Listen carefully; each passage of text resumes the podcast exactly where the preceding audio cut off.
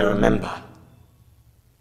It's so cold, but I remember it all.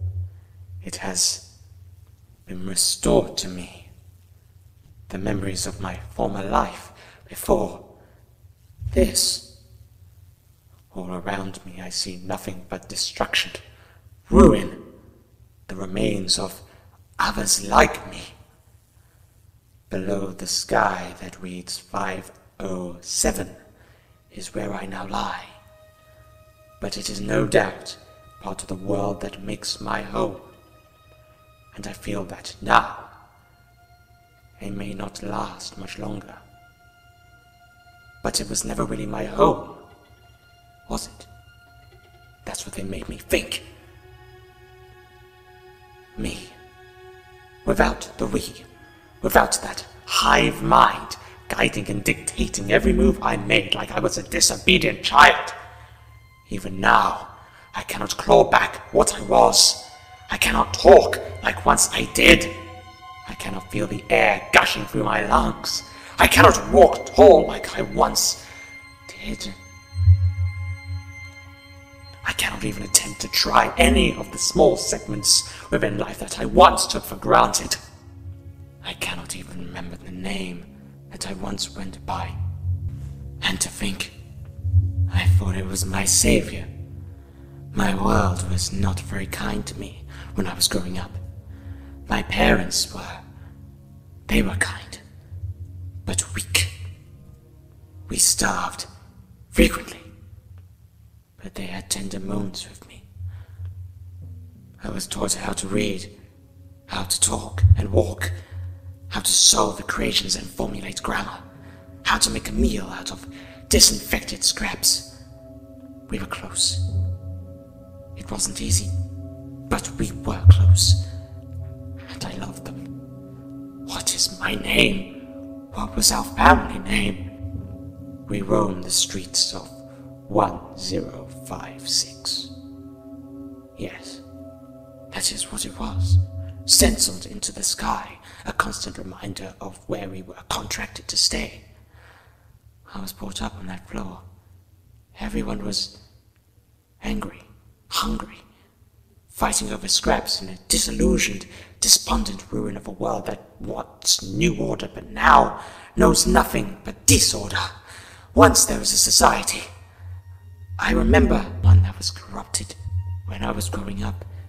People recalled Saxon dictatorship as a forbidden time, one that we didn't discuss and daren't research at all. No one had any idea what had even happened to him following the riot.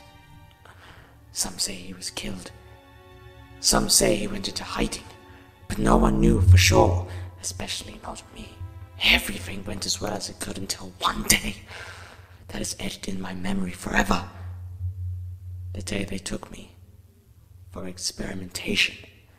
They told my parents I was being taken to do my duty, my service to our society, to ensure the future of our race, to survive in a world not made for flesh.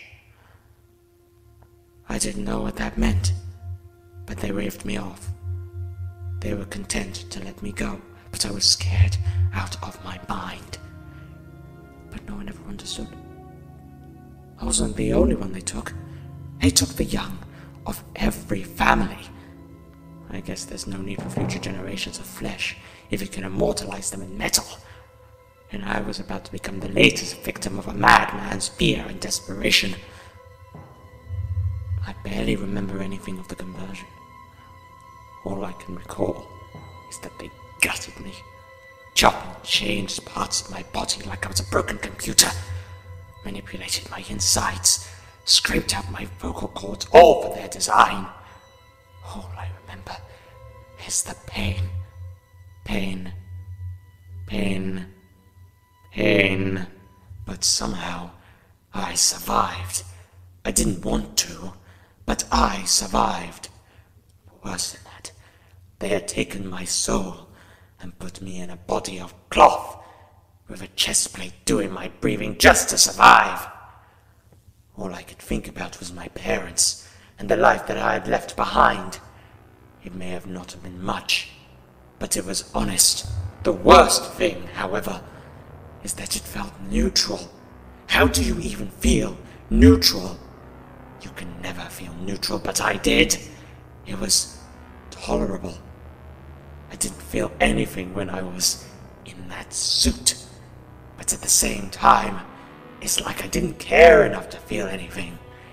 I became the future of the Mondasian race. I was an example of its glorious and beautiful salvation. And I just didn't care. None of us cared. Why didn't I care? And why do I care now? Life as a member of the cyber race is entrapment. Your thoughts are conditioned, your muscles connected. Everything you do is part of a hive mind, no will of your own. Only one Cyberman managed to evade the Cyberiad control. One lucky one who retained their sense of self, and I envy them. My name is gone. I don't have a name. Time passed.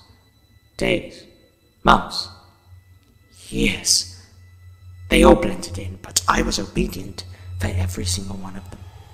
I did what I was told, what I was forced to do, what the Cyberiad had commanded me to. It became self-sustaining, and we became an army with the purpose of making our way to the top of the world and commanding it. And of course, the more time passed, the more our numbers grew, the more people who were taken and converted.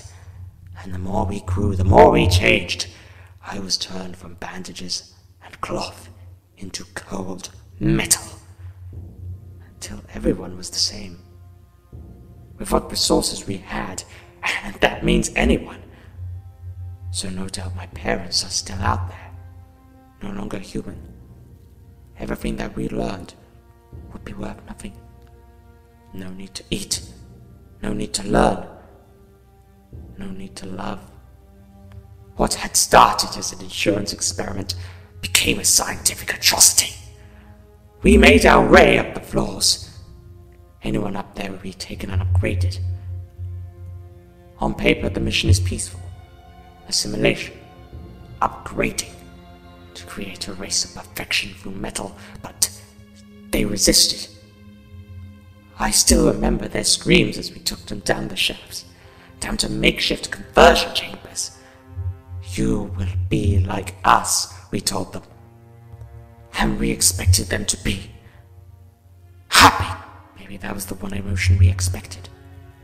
Happiness at the prospect of never having to experience pain or emotion or hunger or weakness ever again. But instead, they experienced nothing. It devalues our struggle to have our lives be reduced to nothing but a footnote.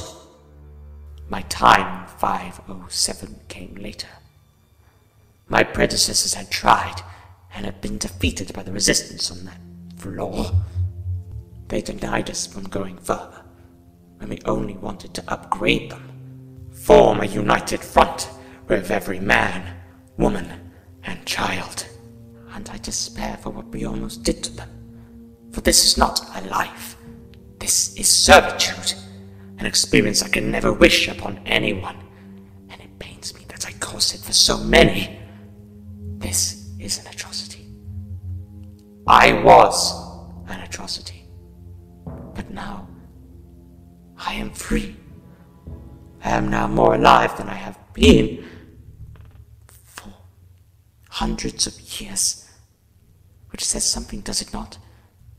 How the people on this station. They feared me and they attacked me the gaping hole in my chest. It broke what was containing my soul, so now I can feel once more. I feel the pain, the metal, the cold, the fear, but I know it will be over soon. But I fear what is to come next. It's just as I thought. Its emotional inhibitor has been smashed. It's been making railing noises for several minutes. I don't think it's dangerous anymore, but I'm trying to stabilize it. I'm not sure it'll last much longer, though. Where am I? Am I right to fear? Information? No. I don't think there's anything worth extracting now. His brainwaves are all over the place and is too badly damaged. Yeah, sure.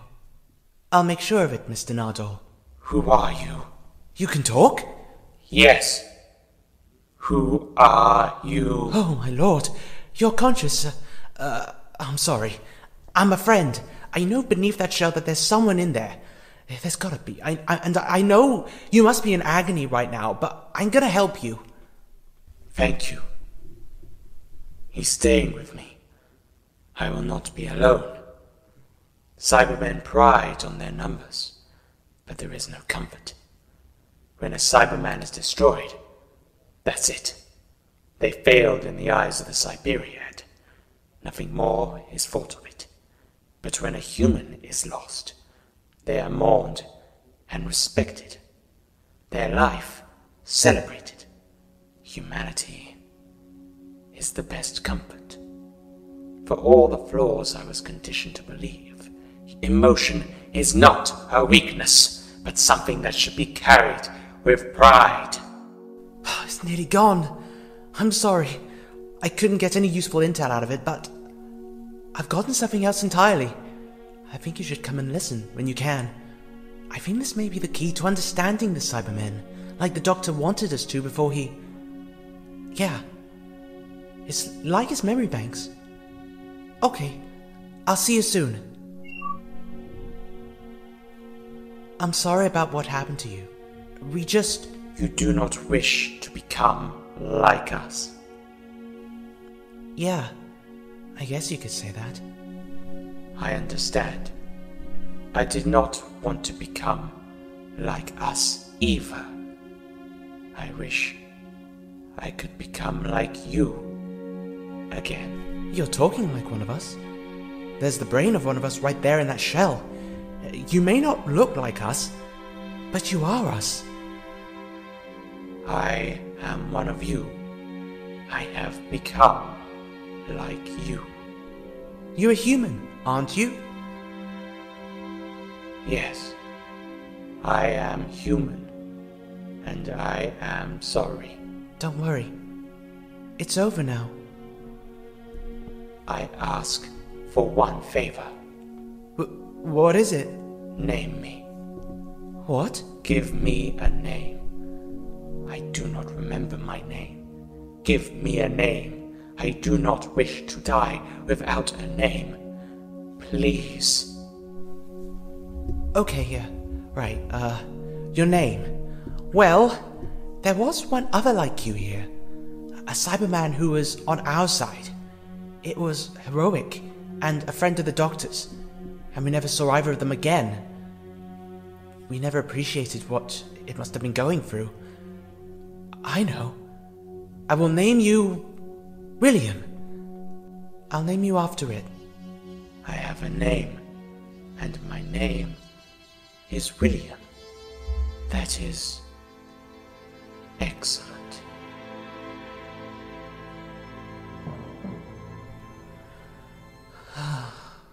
Update. The subject's deceased. It, it wanted me to name him.